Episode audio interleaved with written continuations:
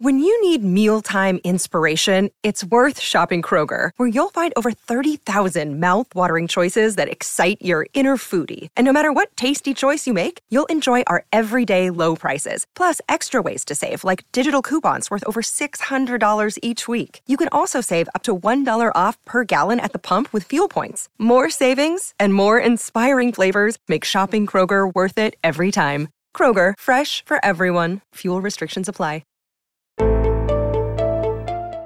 Daily Cogito. Svegliarsi per pensare oppure pensare per svegliarsi.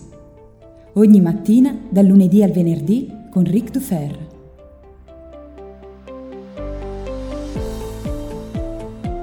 Buongiorno a tutti e bentornati come ogni mattina qui su Daily Cogito. Ho una confessione da farvi. Sto registrando questo Daily Cogito senza niente da dirvi. Niente di niente, ma non, questa non è una metafora, è proprio, è proprio così.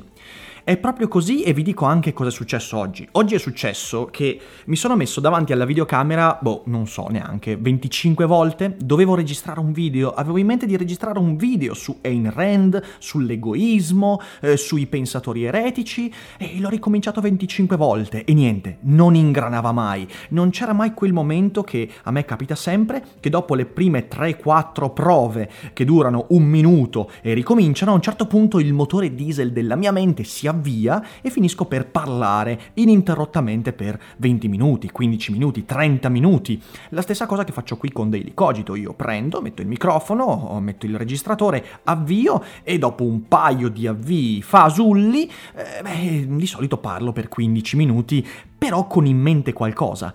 Ecco, oggi pomeriggio è stata una tragedia e allora mm, volevo fare questo Daily Cogito un po' per me stesso. Perdonatemi, io vorrei registrare questo Daily Cogito un po' per riascoltarmi domani.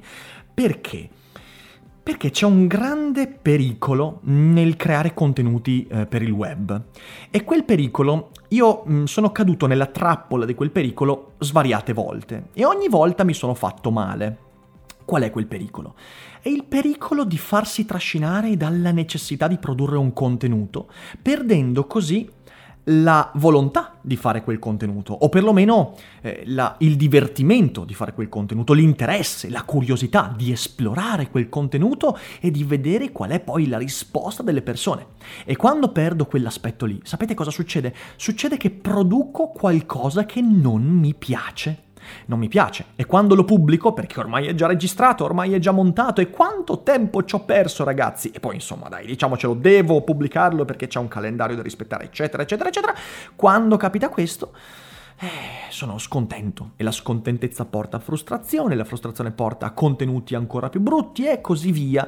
E quella è una brutta trappola, è una trappola in cui, come ho detto, ci sono caduto varie volte perché perché anche una persona che usa internet in maniera discretamente consapevole dal lato della produzione dei contenuti come il sottoscritto, cade in quelle trappole e finisce per produrre qualcosa di brutto. Ecco, oggi è accaduto esatta- esattamente quello. Alla fine però mi sono arreso. Non ho registrato il video, che forse non uscirà neanche venerdì, e perché non l'ho registrato? Non l'ho registrato perché mi sono reso conto di, di non avere avuto niente da dire, o perlomeno, no, non è vero avevo un sacco di roba da dire, ma quella roba non era pronta per essere detta, cioè non aveva fatto quel processo di maturazione che serve a ogni idea, quando è embrionalmente insita nel nostro cervello, per venire poi messa in forma verbale e diventare un podcast, un video, qualcosa. E quindi a un certo punto mi sono detto no, no, eh, non lo posso fare, no, no, non va, questo video diventerebbe brutto, non ho l'energia, non ho la forma giusta, niente da fare. E quindi ho smesso. Poi però io, che sono un po' testa di cazzo, dopo un paio d'ore di pausa ho detto, eh no, però Oggi è venuto fuori il video con Sabaku. Attenzione, fate, fate, bene attenzione alla perversione della mia testa, che è un po' la testa di tutti i creatori di contenuti. Eh. Mi sono detto, oggi esce il video con Sabaku, che se non avete visto vi consiglio di recuperare sul mio primo canale YouTube. Abbiamo parlato di Feuerbach ed è un video bellissimo, mezz'ora di chiacchierata sopraffina, quindi non perdetelo. E mi sono detto, oggi esce il video con Sabaku, che sicuramente eh, creerà interesse, porterà nuovi iscritti io venerdì devo fare uscire il video. Devo, perché? Perché, perché i nuovi iscritti dovranno vedere un nuovo contenuto. perché l'algoritmo di YouTube mi impone di avere questo ritmo, perché una volta che questi si sono iscritti, dopo un paio di giorni, se non vedono un feed, rischiano di non vedere i prossimi... E insomma, tutto questo discorso, che poi in realtà è una grandissima cazzata, e quindi mi sono rimesso davanti alla videocamera. E ho detto, di cosa parlo? Parlo di Maniac, bellissima serie tv, di cui sicuramente un sacco di roba da dire. E effettivamente ce l'ho la roba da dire. Però di nuovo ci ho provato 25 volte e non è mai andato. Non è andata. E alla fine ho detto no, non ce la facciamo. E sapete perché non ce l'ho fatta? Perché la nostra testa è parte integrante di un ambiente. Noi di questo non abbiamo bene eh, consapevolezza, ce ne dimentichiamo, ci dimentichiamo che la testa è un ambiente, esattamente come l'ambiente esterno a noi. Cosa fa l'ambiente esterno a noi? L'ambiente a noi esterno ci pone di fronte degli ostacoli. A volte quegli ostacoli sono scavalcabili, sono affrontabili, sono disintegrabili e quando troviamo un ostacolo di questo tipo, lavorandoci più o meno riusciamo a superarlo però a volte l'ambiente ci pone di fronte a degli ostacoli insuperabili, cioè degli ostacoli che o ci respingono indietro oppure ci richiedono un cambiamento di percorso e quindi un modo diverso per raggiungere i nostri obiettivi. Questo noi quando parliamo dell'ambiente esterno a noi, quando parliamo del mondo, siamo abbastanza tranquilli e lo ammettiamo senza problema. Ecco che invece quando si tratta della nostra testa, essendo che noi abbiamo questo grande pregiudizio del punto di vista, cioè del fatto che noi siamo la nostra mente, ah, una cazzata gigantesca, incredibile, e prima o poi, insomma, beh, ne ho già parlato in alcuni Philosopher So Good, ma sicuramente torneremo sull'argomento, avendo questo pregiudizio dal mio punto di vista, ovvero che io sono la mia mente, non tengo presente che in realtà la mia mente è esattamente come l'ambiente lì fuori. Perché? Perché non ne ho il completo controllo, anzi, abbiamo il controllo quando ci va di lusso di una infinitesima percentuale su tutto quello che accade all'interno della nostra mente. Cioè il nostro cervello, la nostra mente, la nostra immaginazione sono composti per lo più di cose che non sappiamo proprio come il mondo lì fuori. E fra le cose che non sappiamo, di cui non siamo a conoscenza, capita a volte che si scatenino degli ostacoli, che certe volte possono essere dei, delle deviazioni di percorso, altre volte possono essere dei mostri inaffrontabili che bloccano il nostro percorso. E in quel momento lì dobbiamo renderci conto che la nostra mente e la realtà lì fuori sono la stessa cosa. Quindi la mia sensazione di non aver avuto nulla da dire che non era solo una sensazione, ma veramente non riuscivo ad andare oltre i tre minuti di registrazione. Quello che state sentendo oggi, siamo a 7 minuti di registrazione, è la prima volta che, in cui riesco a superare i 3-4 minuti di registrazione e più o meno non sto dicendo quasi nulla, è un pur parler, ripeto, è una mia autoconfessione. Domani mattina io mi riascolterò per fare ordine ai miei pensieri. Eh, quindi voi in questo momento che state ascoltando, per me siete un po' un accidente, siete, siete un, un, effetto collaterale. Eh, ma non voglio parlare di questo, stavo dicendo, eh, la mia sensazione, che non era una sensazione ma un'evidenza, di non avere niente da dire o di non avere la forma giusta per dirlo, in realtà era un ostacolo che la mia mente mi poneva di fronte, che la mia mente mi sta ponendo anche adesso di fronte. Sto facendo una fatica immane a registrare questo Daily Cogito e penso che si senta dalla mia voce concitata, è già tanto che non, non, non ci abbia il fiatone, è un disastro, insomma, ho casino nella testa. Ed ecco proprio questa la, la cosa su cui riflettevo ogni volta in cui spegnevo quella cacchio di videocamera. Che la mia mente è un ambiente, come lo è la mia camera, come lo è Piazza San Marco, come lo è una foresta, una savana, in realtà è un ambiente molto più simile a una foresta, in cui ad ogni metro quadrato rischiamo di incappare in una trappola, di trovarci di fronte a un animale feroce, di inciampare, di sbattere contro un albero, di venire divorato dai cannibali, eccetera, eccetera, eccetera.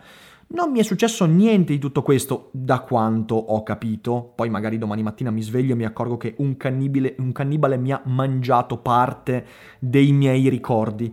Ma non potrei mai ovviamente saperlo questo, perché eh, perdendo i ricordi perdo anche il ricordo dei ricordi. Ma vabbè, questo è un altro pezzo di, di, deliranza andante. In realtà eh, la cosa veramente interessante è questo, che molto spesso noi ci dimentichiamo di questo aspetto della nostra vita mentale, di, questa, di questo fatto che la nostra testa è un ambiente sconosciuto, in grandissima parte sconosciuto, su cui nutriamo un'ignoranza abissale, abissale irrisolvibile, non potremmo mai conoscere la totalità della nostra mente, della nostra coscienza, strutturalmente, è un'ignoranza strutturale, non un'ignoranza che potremmo colmare con qualche informazione in più, no, perché la mente è sempre rivolta su se stessa e quindi è cieca ai propri presupposti. Blind brain, e eh, vabbè di questo ho parlato tante volte in Philosopher So Good e comunque ne riparleremo in futuro. Eh, devo rendermi conto di questo perché quando non me ne accorgo sono vittima di un atteggiamento che magari non è il mio. Ma dall'altra parte mi rendo conto che non avere consapevolezza di questo è un meccanismo di difesa fondamentale. Cioè, finché io riavviavo continuamente quella videocamera, in realtà mi stavo autodifendendo proprio contro questa consapevolezza.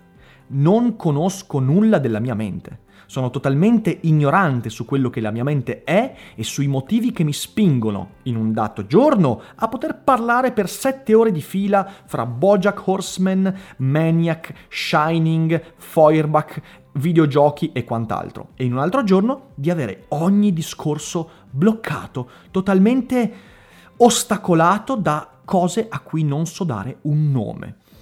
Eh, potrete minimizzare voi e dire, ma sì, vabbè, pff, l'umore è storto, una giornata storta, un momento, ed è sicuramente così. Ma quando noi diciamo giornata storta, umore storto, luna storta, in realtà stiamo semplicemente dando un, stiamo semplificando qualcosa che nella realtà dei fatti è molto più complesso nella nostra mente. Solo che non abbiamo gli strumenti per guardare effettivamente cosa sia ciò che ci ha impedito di fare quello che avevamo in obiettivo di fare, quello che ci ha fatto comportare in un certo modo quando in realtà volevamo comportarci in un altro, quello che ci ha fatto dire una parola quando non abbiamo mai in realtà deciso di dirla, perché in realtà non decidiamo mai di dire quello che diciamo, ma ci rendiamo conto di quanto abbiamo detto solo in un nanosecondo successivo e tutte queste cose qua. Ora potrete dirmi, secondo me tu hai bevuto e non ho alcun dubbio che svegliarsi con questo daily cogito il mercoledì mattina alle 7 ascoltarsi questa elucubrazione possa portare a un mal di testa fenomenale. Però ragazzi, è andata così, io ne avevo bisogno. Non è che in questo momento io mi senta più ordinato, ve lo dico, anzi, forse ho fatto ancora più casino, però una certezza ce l'ho che adesso, quando avrò finito questa registrazione, mi darò al rito che metto in atto ogni volta in cui accade qualcosa del genere. Aprirò il mio libro con tutte le opere di Borges, metterò alle orecchie una canzone o dei Maybe She Will, o di Eluvium, o di Max Richter, o di uno degli altri compositori che mi rimettono in pace con il mondo e con questo connubio fra le parole di Borges, magari potrei prendere una poesia da L'oro delle tigri o forse un brano dall'artefice, stiamo a vedere. Dal connubio fra Borges e la musica giusta ritroverò l'ordine mentale. Succede sempre così, trovate il vostro rito perché un rito per ritrovare l'ordine è il modo giusto per affrontare gli stessi ostacoli di oggi, domani, ma con qualche strumento in più.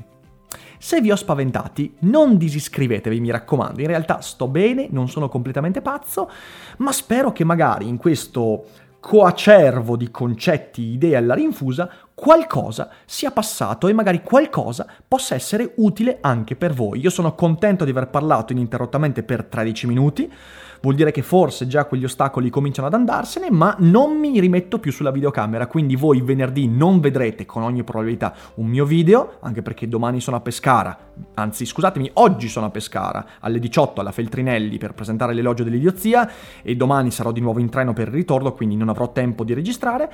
E niente, io però domani esce tranquilli Daily Cogito e anche venerdì, quindi quello non mancherà. E detto questo io vi abbraccio, vi ringrazio per aver ascoltato questa mia elucubrazione così incasinata e come sempre vi ricordo che non è tutto noia ciò che pensa. I'm Sandra, and I'm just the professional your small business was looking for. But you didn't hire me because you didn't use LinkedIn jobs. LinkedIn has professionals you can't find anywhere else, including those who aren't actively looking for a new job but might be open to the perfect role, like me. In a given month, over 70% of LinkedIn users don't visit other leading job sites. So if you're not looking on LinkedIn, you'll miss out on great candidates like Sandra. Start hiring professionals like a professional. Post your free job on linkedin.com/people today.